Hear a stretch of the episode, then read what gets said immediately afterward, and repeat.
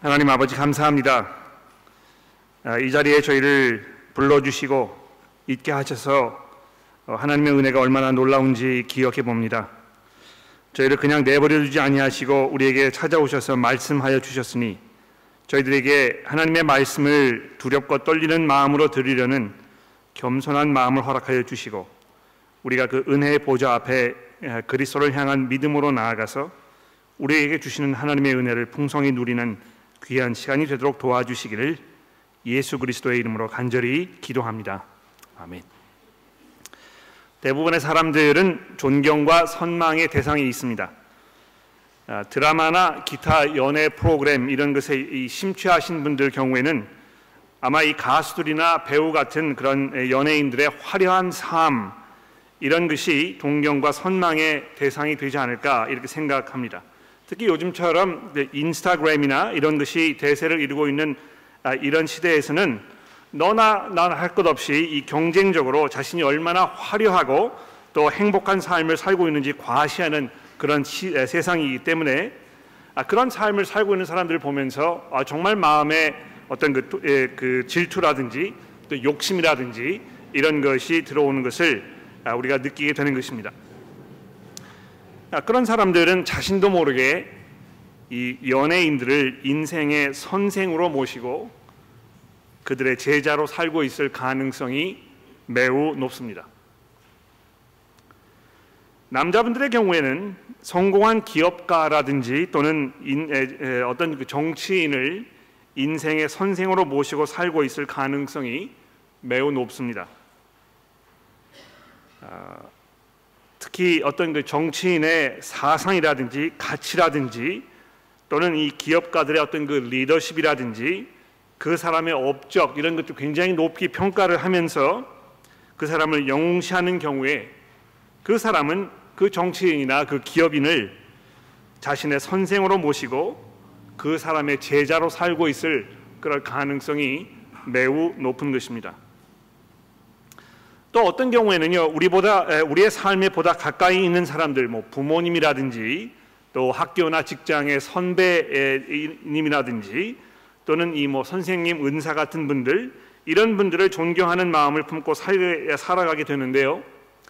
우리 한국 사회처럼 이 유교, 유교 문화가 아, 아주 강한 아, 그런 나라에서는 이런 구조를 굉장히 더 장려하고 또 덕으로 여기기 때문에 그런 경우에 나도 모르게 이분들을 인생의 선생으로 또 우리를 그들의 제자로 여기면서 살게 되는 경우가 비일비재합니다. 그러나 우리 그리스도인들은 예수 그리스도의 사람이고 그래서 그리스도께서 우리의 유일한 주인이시자 우리의 유일한 선생이라고 여기는 그러한 사람들입니다. 물론 예수를 우리의 주인으로 선생으로 모신다고 해서 다른 모든 사람들의 생각과 또 철학과 이런 것들을 우리가 부인하지 부정하지는 않습니다. 그러나 그들을 예수님의 말씀에 저울질해 보고 그들의 가르침과 삶이 정말 그리스도께서 주신 말씀에 부합되는 것인지 이것을 잘 돌아보는 일을 우리가 게을리하지 않는 것입니다. 왜 그렇습니까? 그들보다 더 훌륭하고 더 진실되고 더 참된 이 하나님의 진리를 가르치시는 위대하신 선생이신 예수께서 우리에게 계시기 때문에 우리에게는 그분의 말씀이 더욱 소중하게 여겨지는 것입니다. 그렇지 않습니까? 오늘 본문에서 예수께서 우리들에게 자신을 따라오라고 이렇게 명령하고 계십니다. 이 명령은 다른 사람들을 따라가는 것도 좋지만 나도 좀 따라와 달라고 이렇게 애걸하시거나 또는 삶이 좀 덜 분주하게 느껴지고 마음에 여유가 생겼을 때 한번 따라와 보면 어떻겠느냐 하는 이런 권유가 아니고요. 우리의 생명이 걸린 문제라고 가르쳐 주고 계십니다. 즉 이렇게 하지 아니하면 나를 따라오지 아니하면 자신의 목숨을 내팽개쳐 버리는 아주 어처구니 없고 허무하며 어리석은 그런 멸망의 길을 가는 것이니 참 생명을 선택해야 한다고 가르쳐 주시는 이 예수님의 은혜 가득한 초대이며 우리를 향하신 그분의 명령인 것입니다. 아, 오늘 본문을 통해서 예수께서 가르쳐 주시는 이 참되고 복된 우리들이 가야 할 이 길이 무엇인지를 우리가 다시 잘 정리하여 우리의 그 길을 분명히 알게 될 뿐만 아니라 우리의 마음 속에 그 길을 가야 되겠다는 어떤 그 믿음과 의지가 더욱 견고해지는 그런 시간이 되기를 바랍니다. 아, 설교를 들으시고 혹시 마음이 언짢아지실 그런 분들이 계실지 모르겠습니다. 아, 그러시다면 무엇이 내 마음을 언짢게 한 것인지에 대해서 돌아보아야 하실 거라고 제가 미리 말씀을 드리고 시작을 하려고 합니다. 또 어떤 이들은 설교를 들으시고요 회개하는 마음이 드실지 모르겠습니다. 아마 이것은 그 설교를 하는 사람이 기대하는 가장 그 최상의 모습이라고 생각이 되는데요. 많은 면에서 우리는 모두 회개가 필요한 사람입니다. 오늘 본문의 말씀이 그러한 반응을 우리의 마음으로부터 끌어내기를 기도하는 마음으로 이 본문을 이제 살펴보도록 하겠습니다. 자, 21절 말씀을 보십시오. 이때로부터 예수께서 자기가 예루살렘에 올라가 장로들과 대제사장들과 서기관들에게 많은 고난을 받고 죽임을 당하고 제3일에 살아나야 할 것을 제자들에게 비로소 나타내시니 이렇게 본문이 시작이 되고 있습니다. 이 마태복음 16장 21절의 이 말씀은 아, 정말 이 마태복음 전체에서 굉장히 중대한 어떤 그 전환점이 되는 아, 그런 역할을 하는 구절입니다. 바로 이때로부터 예수께서 십자가의 길과 그 후에 있을 부활의 영광에 대하여 본격적으로 가르치기 시작하셨다는 것입니다. 어, 이 개혁개정 성경에는 이 점이 분명하게 표현이 되고 있지 않습니다만 21절에서 예수님은 자신의 고난과 죽음 그리고 부활 이것이 반드시 일어나지 않으면 안 되는 그런 일이라고 말씀하고 있는 것입니다. 아, 그래서 그 세번역 성경을 가지고 계시면 아, 그 세번역 번역본 한번 읽어보십시오. 아, 그때부터 예수께서는 자기가 반드시 예루살렘에 올라가야 하며 장로들과 대제사장들과 율법 학자들에게 많은 고난을 받고 죽임을 당해야 하며 사흘째 되는 날에 살아나야 한다는 것을 제자들에게 밝히기 시작하셨다 이렇게 이제 번역을 해두었는데 아, 굉장히 잘한 번역인 것 같아요. 반드시 즉 이 하나님께서 계획해 놓으시고 정해 놓으셨다는 그래서 이 바뀔 수 없는 어떤 그 계획이라는 것을 우리에게 설명해 주고 있는 것입니다. 이 예수 그리스도께서 이 땅에 오신 그 목적 이것을 지금 이야기하고 있는 것이죠. 아, 우리가 마태복음을 쭉 읽어보면 아, 알수 있습니다만 예수께서 오셔서 굉장히 많은 것들을 하셨습니다. 굉장히 많은 것들을 가르치셨습니다. 배고픈 사람들을 먹이시고 바리새인들의 위선을 드러내시는 등 뭐 그 하신 일들 이루 말할 수가 없습니다. 그런데 그 중에서 가장 중요하고 가장 중심이 되는 그 일, 내가 이렇게 하지 않으면 안 되겠다는 그 사실을 예수께서 이제 비로소 제자들에게 말씀하기 시작하셨다는 것입니다. 아, 근데 사실은요, 마태복음을 우리가 처음부터 자세히 읽어 나와 보기 시작하면 이 고난을 받으셔야 하는 그 일, 또 사람들로부터 배척을 받으셔서 결국 십자가 위에 달려 돌아가셔야 하는 그 일, 이것에 대한 많은 암시들이 우리에게 이미 주어지고 있었습니다. 여러분이 눈을 뜨고 믿음의 마음으로 이 본문을 쭉 읽어 나가셨으면 아마 이것이 지금 여기 비로소 예수께서 이렇게 말씀하셨다는 이것이 지금까지 되어온 그 모든 일들에 대한 어떤 그 종합적인 정리라는 것을 이해하시게 될 것입니다. 몇 가지 예를 들어 볼까요? 여러분 5장 10절 말씀에 예수님 이렇게 말씀하셨죠. 의를 위하여 박해를 받는 자들이 복이 있다 이제 이렇게 말씀하셨는데요. 아, 세상의 풍조와 관습과는 반대되는 정말 그 의로운 삶, 하나님 보셨을 때 합당하고 온전한 삶을 이 사는 사람들은 박해를 받게 될 것이라고 예수님 이렇게 암시를 하신 것입니다. 그렇죠? 그러니까 예수의 제자로 살아가는 그 삶을 살았을 때 우리의 삶이 이 땅에서 그렇게 편하지 않을 것이라는 것을 예수님 지금 말씀하고 계시는 것입니다. 또 9장 15절 말씀에 이렇게 말씀하십니다. 손, 손, 혼인집 손님들이 신랑과 함께 있을 동안에 슬퍼할 수 있겠느냐? 그러나 신랑을 빼앗길 날이 이르리니 그때 금식할 것이니라. 왜 금식하지 않느냐고 이렇게 항변하는 아, 그런 바리새인들에게 예수님이 이렇게 대답하신 것입니다. 언젠가 신랑을 빼앗기게 될 날이 올 것이다. 자기 자신이 이제 죽음을 당하셔야 하는 그 상황에 대해서 이렇게 암시적으로 지금 말씀하고 있는 것입니다. 아, 이 11장 12절의 말씀은 조금 난해한 부분인데 여러분 그 성경 가지고 계시니까 잘 한번 보십시오. 여기 보시면 예수님께서 그 세례 요한에 대하여 말씀하시면서 이렇게 설명하셨습니다. 세례 요한의 때부터 지금까지 천국은 침노를 당하노니 침노하는 자는 빼앗느니라. 아, 이거 이제 제가 이 본문 말씀 설교를 드릴 때 좀 설명을 드렸는데 기억나시는지 모르겠습니다. 이 무슨 말이냐 하면 세례 요한의 때로부터 특히 세례 요한의 때가 시작된 때부터 하나님의 나라가 그 맹렬하게 어떤 그 드센 기세로 지금 이 땅에 임하고 있다는 것입니다. 그러니까 이 이해가 되지 않습니까?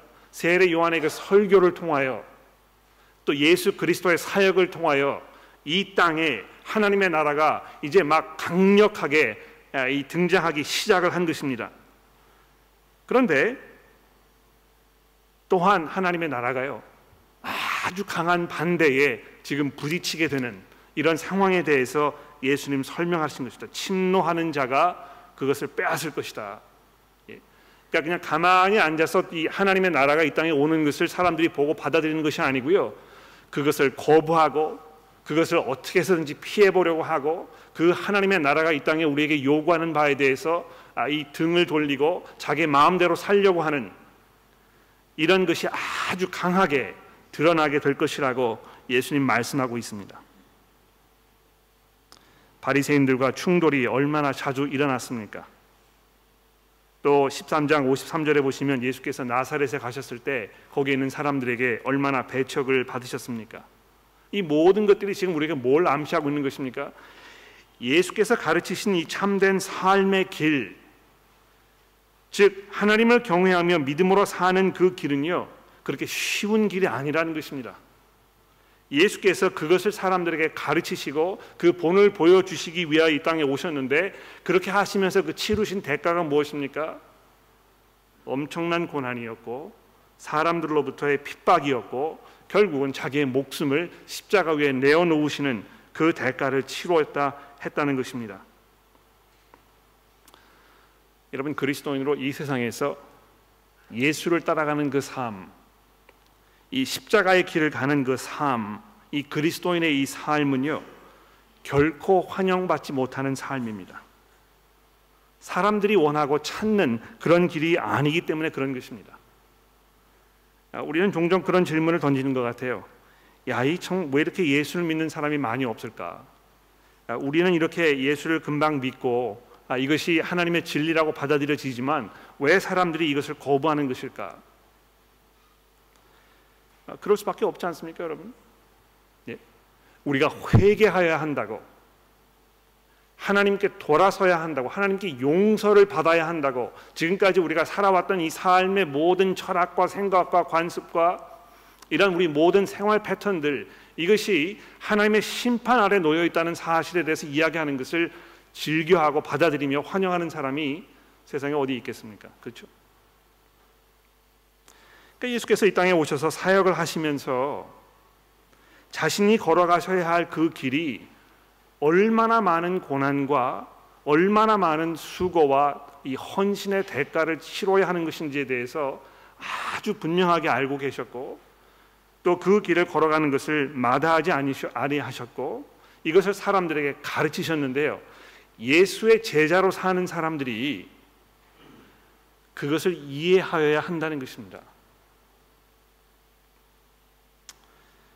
더 나가서 예수님의 고난과 죽음 그리고 그 부활은 우리의 죄를 해결하기 위한 하나님의 그 해결책이었습니다. 그렇죠? 이 복음서의 이 앞 부분에서는요, 아, 그 사실을 우리가 이렇게 쉽게 이렇게 픽업을 할 수가 없습니다. 그러니까 예수님께서 왜 자신이 죽으셔야 하는지, 왜 사람들에게 배척을 받으실 수밖에 없었는지 이런 것들에 대하여 아, 아주 구체적으로 분명하게 자세하게 설명하고 있지 않지만 이게 이제 점점 점점 뒤로 갈수록 그 의미가 아주 선명하게 우리에게 드러난다는 것입니다. 물론 그 맨 처음부터 예수께서 탄생하셨을 때 그 이름을 예수라 하라 이렇게 하였을 때요. 그 이름의 의미가 설명되어 있지 않습니까? 이는 자기 백성을 죄에서 구원할 자이심이니라. 그 예수께서 이 땅에 오신 그 이유 이것이 무엇인지를 아주 분명하게 우리에게 말씀하고 있는 것입니다. 자기의 백성을 죄에서 구원하시기 위하여 이 땅에 오신 이 분께서 그 사명을 완수하시기 위하여 고난을 받으시고 십자가 위에 달려 돌아가셨다가 부활하지 아니하시면 안 되는 이 상황을 지금 우리에게 말씀하고 있는 것입니다. 자, 근데 예수께서 이제 이 사실을 베드로에게 말씀하셨을 때 제자들에게 말씀하셨을 때 이 베드로의 그 반응이 아주 걸작 아닙니까? 그렇죠?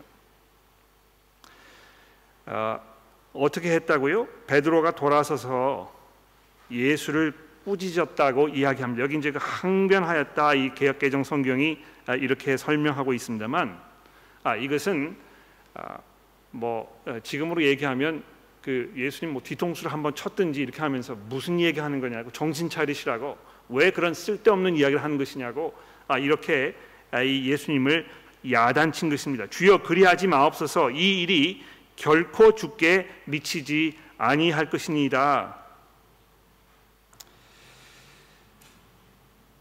음, 베드로가 왜 이렇게 이야기했겠습니까?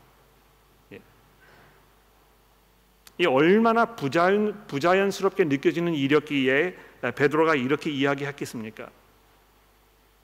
아, 예수를 따르는 이것이 이런 결과를 가져올 것이라고 누가 상상하고 미처 예상했겠습니까? 아, 요즘에 예수 믿으면 아, 정말 뭐 이 삶이 잘 풀리고 우리의 모든 문제가 해결되고 우리가 기쁘고 행복하게 살 수 있고 어, 그래서 예수를 믿어야 한다고 어, 이렇게 많이 교회에서 얘기합니다. 어, 뭐이 결혼이 어려우십니까? 예수 믿으십시오. 그러면 이 문제가 해결될 수 있습니다. 몸이 건강에 좀 이상이 있으십니까? 예수 믿으십시오. 그러면 하나님께서 여러분 고쳐 주실 것입니다. 사업이 잘 되지 않습니까? 여러분 예수 믿으십시오. 그러면 하나님께서 여러분들에게 많은 그 물질적 풍요를 누리실 수 있도록 약속해 주십니다. 그러니 예수 믿으십시오. 그러니까 귀가 솔깃하는 거죠. 그렇죠?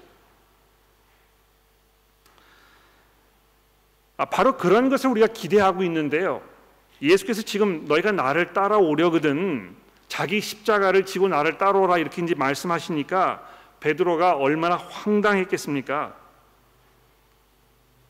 여러분 이 제자로 사는 것이 어렵게 느껴지십니까? 그 너무 당연한 일입니다. 아, 이 예수를 따라가는 이 일이요. 그렇게 좀 뭐 기쁘고 즐겁고 행복한 이런 일이 아니고요. 나에게 어떤 많은 마음의 부담을 주고 어려움을 주고 내가 이거 할 수 있을까 하는 어떤 그 의심이 생기고 그런 것이 당연한 것입니다. 예수를 따라가는 길이 쉬운 길이었다면 모든 사람들이 그것을 선택했을 것입니다. 그러나 사람들이 그것을 원치 않잖아요. 왜 그렇습니까? 별로 그것이 그렇게 매력적으로 보이지 않기 때문에 그런 것입니다. 내가 이렇게 살아가지고 정말 이 세상에서 행복을 누릴 수 있을 거라고 생각되지 않기 때문에 예수를 따라가지 않는 것입니다. 어떤 면에서 이 베드로의 이 항변, 그의 무지에서 올라오는 이런 그 어리석음 이것은 베드로뿐만이 아니고 모든 사람들에게 이 십자가의 길이 감추어져 있음을 보여주는 아, 그런 그 어, 어떤 면에서 좀 위로가 되는 아, 그런 일인 것 같아요. 여러분 이 예수를 따라가는 일, 또 따라가면서 치러야 할 어떤 그 대가 이런 것이 그렇게 매력적으로 느껴지지 않습니까? 그게 어렵고 힘든 그런 일이라고 생각되십니까? 그럴 수밖에 없어요.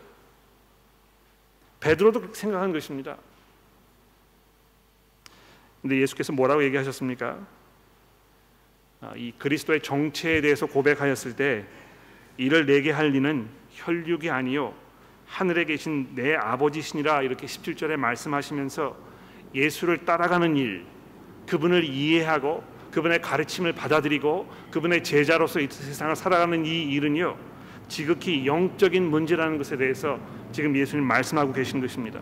이 영적인 사람이 아니면 이런 예수 그리스도의 이 부르심을 받아들일 수 없고 그것을 이해하지 못하고 그렇게 살 수 없는 것입니다. 그러나 다행히도 하나님께서 베드로에게 이것을 알게 하셨던 것처럼 이 자리에 앉아 계시는 여러분과 저에게요. 예수 그리스도의 그 주 되심 또 그분이 걸어가셨던 그 삶의 모습, 그 길, 그 방법 이것이 얼마나 놀라운 것인지를 우리에게 보여주시지 않습니까? 그러니까 우리가 감사함으로 기쁨으로 아, 이 말씀을 우리가 들어야 할 거라고 생각합니다. 자, 근데 아, 그렇게 하시기 이전에 예수님께서 베드로를 심하게 꾸짖습니다. 예, 사탄아 물러가라.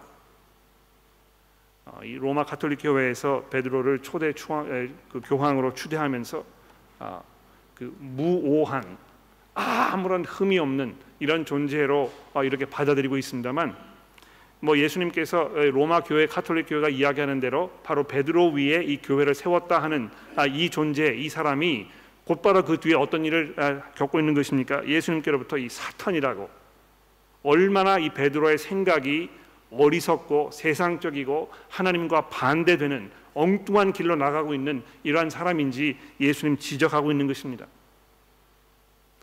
그러니까 이 성경이요 우리에게 얼마나 이 극렬한 비 이 대조를 지금 보여주고 있는지 보십시오. 예수 그리스도를 따라가는 그 십자가의 길이 있는가 하면 그것을 거부하고 반대 방향으로 가는 것은요 사탄에 속해 있는 사람의 모습인 것입니다. 그러니까 성경에서 우리에게 이 두 가지 삶의 길에 대해서 아주 분명하게 제시해주고 있습니다. 그러니까 여러분이 오늘 설교를 들으시면서 지금 나는 어느 길을 가고 있는가, 내가 어디에 서 있는가, 내가 이 그리스도를 따라가는 그 십자가의 길을 가는 그 믿음의 삶을 살고 있는 것인가, 아니면 이 베드로처럼 세상적인 사탄의 길을 걸어가면서 어리석음 가운데 살고 있는 것인가? 이 예수님의 이 꾸짖음 이것을 우리가 심각하게 생각해 보아야 하는 것입니다. 자, 그러면 예수의 제자로 산다는 것이 무엇인지 이것을 예수께서 어떻게 설명하고 계시는지 이제 자세히 한번 들어봅시다. 예수님 뭐라고 말씀하십니까? 누구든지 나를 따라오려거든 자기를 부인하고 이렇게 돼 있습니다. 또 조금 더 내려가 보시면은요. 자기의 목숨을 아끼는 사람, 즉 자기의 생명을 구하려는 사람 이런 사람에 대하여 아, 지금 말씀하고 있는데 아마 이 두 가지는 서로 이 상호 보충하는 아, 그런 말씀인 것 같아요. 자기를 부인하면 자기를 부인하지 않으면 자기의 목숨을 아끼는 사람이라는 것입니다. 예, 너무 내그 어, 존재 가치가 중요하고 내 삶이 너무 소중하고 내가 지금 가지고 있는 이 모든 것들이 최고의 것이라고 생각하기 때문에 이것을 내려놓고 회개하고 돌아서기를 원치 않는 그래서 자기를 부인하지 못하는 이런 사람을 얘기하고 있는 것입니다. 그러니까 우리가 이런 세상에 살고 있잖아요. 이 편리함을 추구하는 어떤 그 안락함을 추구하는 나의 그 미래를 보장받기 원하는 그래서 지금까지 내가 이루어 놓은 것을 누구에게 넘기려고 하지 않는 그저 내 것을 내가 딱 지키면서 내 방식대로 살려고 하는 그래서 자기 부인을 못 하는 것입니다. 반면에 자기 부인을 하는 사람은 어떤 사람이겠습니까? 예, 예수 그리스도께서 어떻게 사셨는지를 바라보았을 때 그분의 그 희생과 그분의 그 헌신과 자기를 아낌없이 내어 주시는 이런 삶을 이해하면서 내가 이제 그리스도의 길을 가야 되겠다 이렇게 마음을 먹은 사람을 말하는 것입니다. 그러니까 여러분 그 어, 자기 부인을 하지 못하는 사람들 경우에는요 대부분의 경우에 교회에 오셔서 관중석에 앉아서 손가락을 하나 까딱하지 않으면서 섬김을 받으려고만 하는 그런 부류의 사람들입니다. 예, 예수를 따라간다는 것이 정말 구체적으로 무엇을 이야기하는 것인지에 대해서 별로 관심이 없습니다. 그냥 어, 이 교회에 소속되어서 적을 가지고 이렇게 있으면 내가 나중에 천국에 가게 될 것이다 하는 어떤 그 막연한 기대를 가지고 그냥 교회를 오는 것입니다. 근데 교회를 오면 자기 성에 차지 않습니다. 뭐 이 찬송이 뭐 마음에 안 든다든지 또는 뭐 이 사람 아, 앉아 있는 사람이 마음에 들지 않는다든지 뭐 이 점심 식사 이 메뉴가 마음에 들지 않는다든지 이렇게 돌아보면서 이 불만이 가득 차 있고 어떻게 해서든지 간에 내 구매를 좀 맞춰주 구미를 좀 맞춰 주었으면 하는 이런 불평으로 가득 차 있습니다.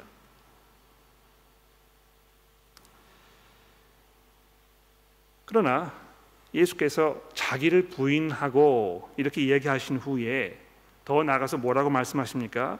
자기 십자가를 지고 이렇게 얘기하셨습니다. 그렇죠? 어떻게 하는 것이 자기 십자가를 지는 것이겠습니까? 좀 더 내려가서 보시면 이 자기 십자가를 지는 이 문제에 대하여 예수께서 이렇게 얘기하십니다. 나를 위하여 제 목숨을 버리는 사람, 예수를 위하여 자기의 목숨을 버리는 이 사람이 곧 자기 십자가를 지고 예수를 따르는 사람이라고 말씀하시는 것입니다. 아, 예수 그리스도의 영광을 위하여 자기 자신을 헌신하며 희생하는 사람들,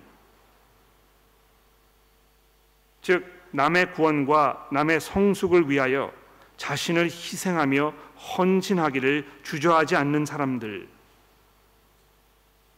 그러니까 뭐 이 그런 분들 계시지 않습니까? 다른 사람들은 잘 모르는데요.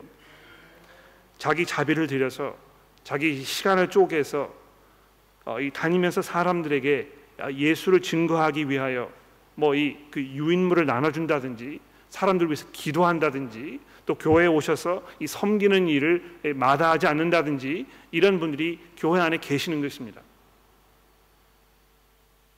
또 이 세워주기 그룹을 인도하시는 분들 그분들이 얼마나 아, 이 수고하며 헌신하면서 자기의 시간을 거기에 쏟아 넣고 자기의 에너지를 거기에 쏟아 붓는지 모르는 것입니다.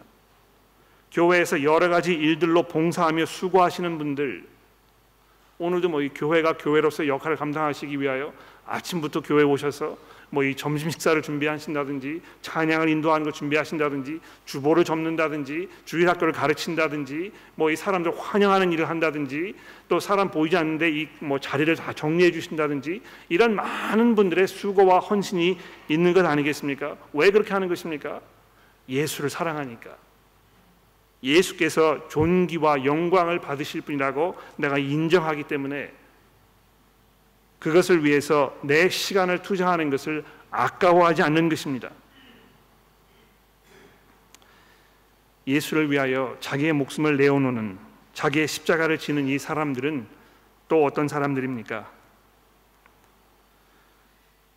예수께서 그렇게 하셨듯이 참 삶의 길이 무엇인지를 예수로부터 듣고 그것을 사는 것을 두려워하지 않는 것입니다. 마음 내키는 대로 하려고 하는 그런 우리의 그 습성, 우리의 즉각적이고 본능적인 반응에서 물러나는 그래서 가급적이면 어떤 그 충돌을 피하고 너그러운 마음으로 사람을 용서하면서 아, 그 사람의 오해와 원망과 이런 것을 그저 다 이렇게 받아들이는 그래서 시간이 해결해 주실 것이라고 하나님께서 이것을 알고 계시기 때문에 이것을 내가 그냥 받아들이고 내가 넘어가려고 한다고 이렇게 생각하는 우리 세상은 목소리 큰 사람이 이긴다고 생각해서 상대방을 어떻게 해서든지 간에 더 큰 힘으로 짓누르고 또 올라서려고 하는 것입니다. 그러나 이 자기의 십자가를 지고 예수를 위하여 자기를 희생하는 이 사람들은 이제 더 이상 그렇게 살지 않습니다. 오히려 남들이 나보다 낫다고 아, 아마 이 한국말 중에서 낫다는 말처럼 이 오해를 많이 불러 일으키는 말이 없는 것 같아요. 여러분 그 낫다는 말 이제 두세 가지로 쓸 수 있지 않습니까? 그렇죠? 나에다가 이 히읗자를 이렇게 집어넣으면 받침을 넣으면 무슨 말입니까? 아기를 낳는다는 말이죠. 그렇죠? 아, 이 나, 나자에다가 지읒 받침을 넣으면 무슨 말입니까? 나보다 못하다는 것입니다. 그렇죠? 그러나 나에다가 이 시옷 받침을 넣으면 뭘 말하는 것입니까?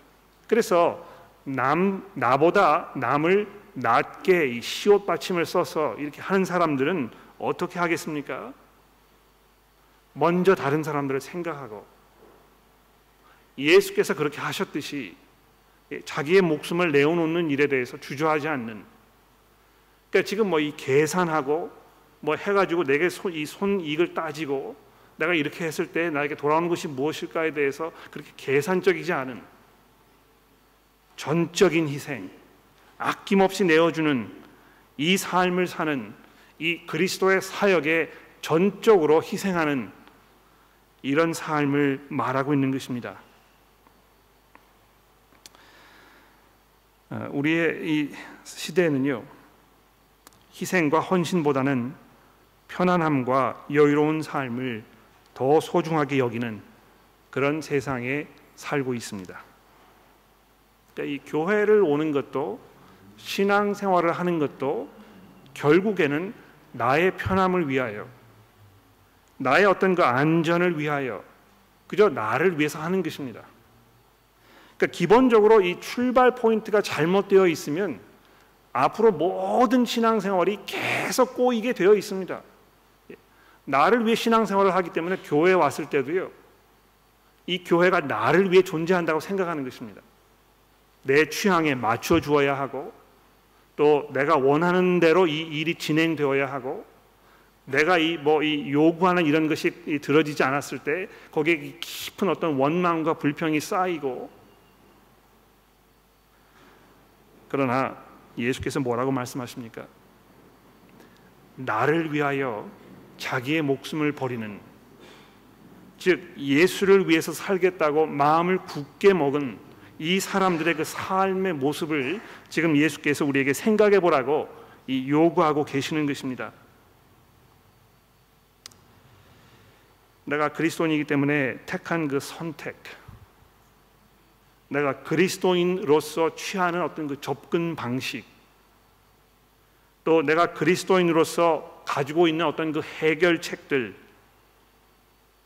그리고 그런 그 선택, 또 방법, 어떤 그 해결책 이런 것들 때문에 치러야 하는 어떤 그 대가들 이런 것을 예수께서 우리에게 말씀하고 계시는 것입니다.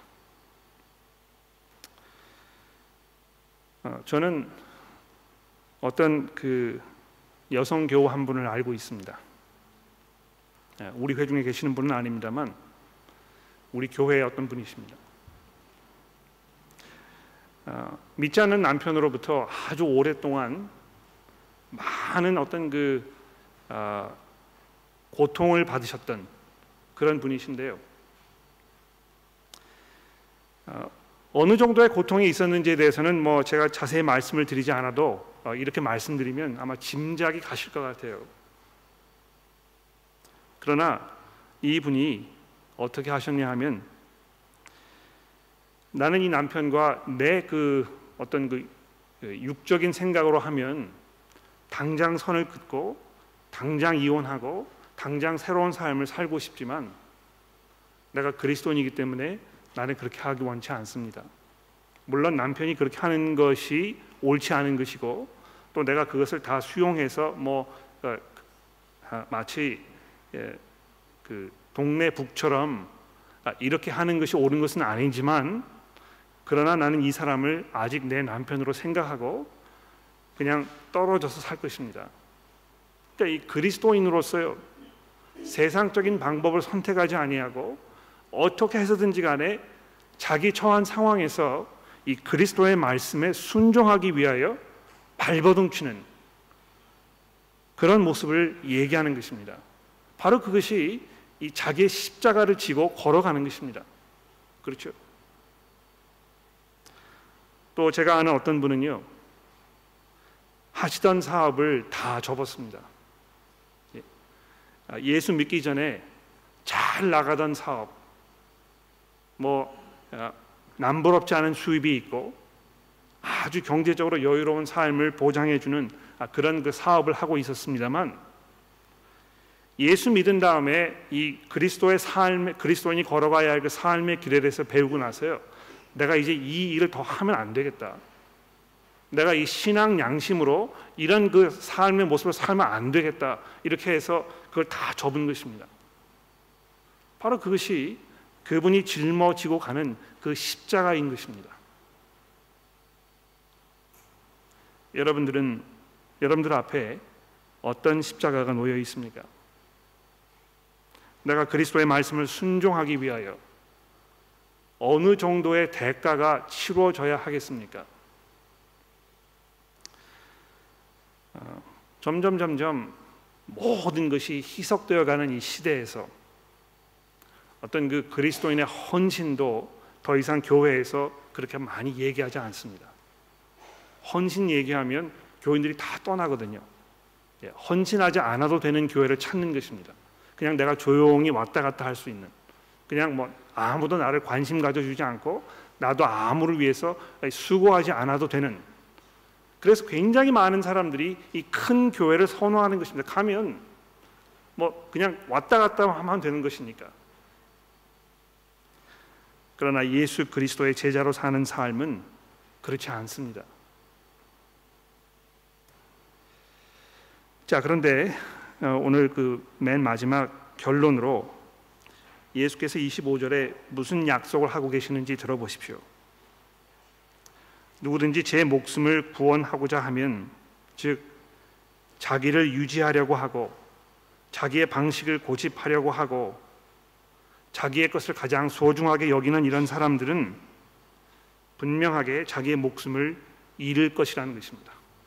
이것이 참 삶의 길이 아니라는 것입니다.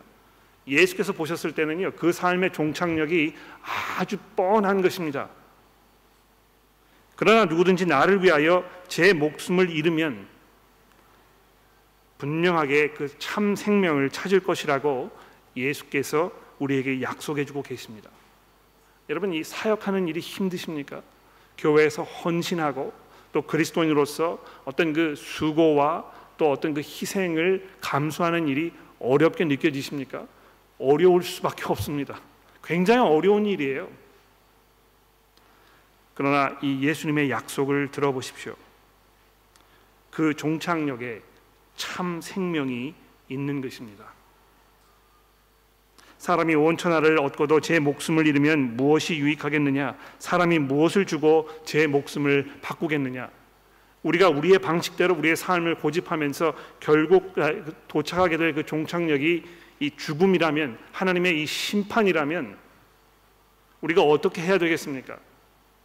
이 귀한 영생을 우리가 얻기 위하여 지금 당장 우리의 삶 이 순간 속에서 그리스도를 따라가는 이 헌신과 수고와 이 희생의 삶을 우리가 걸어가야 하지 않겠습니까? 인자가 아버지의 영광으로 그 천사들과 함께 오리니 그때에 각 사람이 행한 대로 갚을 것이다. 아마 이 27절의 이 말씀은요. 내가 지금 어느 편에 서 있는가, 내가 어느 길을 가고 있는가에 따라서 이것이 하나님의 그 약속일 수도 있고요. 하나님의 이 심판의 말씀일 수도 있을 것입니다. 예수 그리스도께서 우리의 삶을 통찰하고 계시고 꿰뚫어 보고 계시고 우리 마음속에 있는 이 모든 생각과 의도와 이 숨어 있는 모든 것들을 아시는 그분께서 우리를 불러 세우셨을 때 우리가 행한 대로 갚아 주실 것입니다. 28절에 아, 내가 진실로 너에게 이르노니 여기 서 있는 사람들 중에 죽기 전에 인자가 그 왕권을 가지고 오는 것을 볼 자도 있느니라 이렇게 얘기하셨는데요. 아마 이 십자가 사건을 통해서 아, 이제 이 세상에 하나님의 아들로 선포되실 그 사건을 염두에 두시고 이렇게 말씀하신 것 같아요. 이제 너희가 곧 내가 이 하나님의 영광에 들어가는 그 모습을 보게 될 것이다. 이렇게 말씀하신 것입니다. 교회의 성도 여러분, 제가 교우 여러분이라고 얘기하지 않고요. 이번에 이제 의도적으로 성도 여러분이라고 부릅니다. 아마 이 자리에는 여기 이제 뭐 다 교인이십니다만 이 중에 성도 여러분들이 계실 것입니다. 예. 그리스도인의 이 그리스도의 참 제자이신 분들이 계실 것입니다. 그러나 그렇지 않은 분도 분명히 있을 것입니다. 예수 그리스도를 그저 건성으로 그냥 따라가는 척만 하는 그런 분들이 계실지도 모르겠습니다. 예, 겉으로는요 이거 잘 분, 분간하기가 어렵습니다. 그러나 여러분은 그 여러분의 마음 속에 있는 그 진의를 아실 것입니다. 하나님께서도 그것을 아실 것입니다. 내가 지금 어디에 서 있는가? 내가 이 그리스도를 따라가는 그 십자가의 길을 갈 것인가? 아니면 내 생명을 소중하게 여기, 여겨서 내가 나의 것을 고집하면서 결국에는 내 생명을 잃는 그런 어리석은 길을 갈 것인가? 이 두 가지 선택이 우리 앞에 놓여 있습니다. 여러분은 어떤 길을 택하시겠습니까? 기도하겠습니다.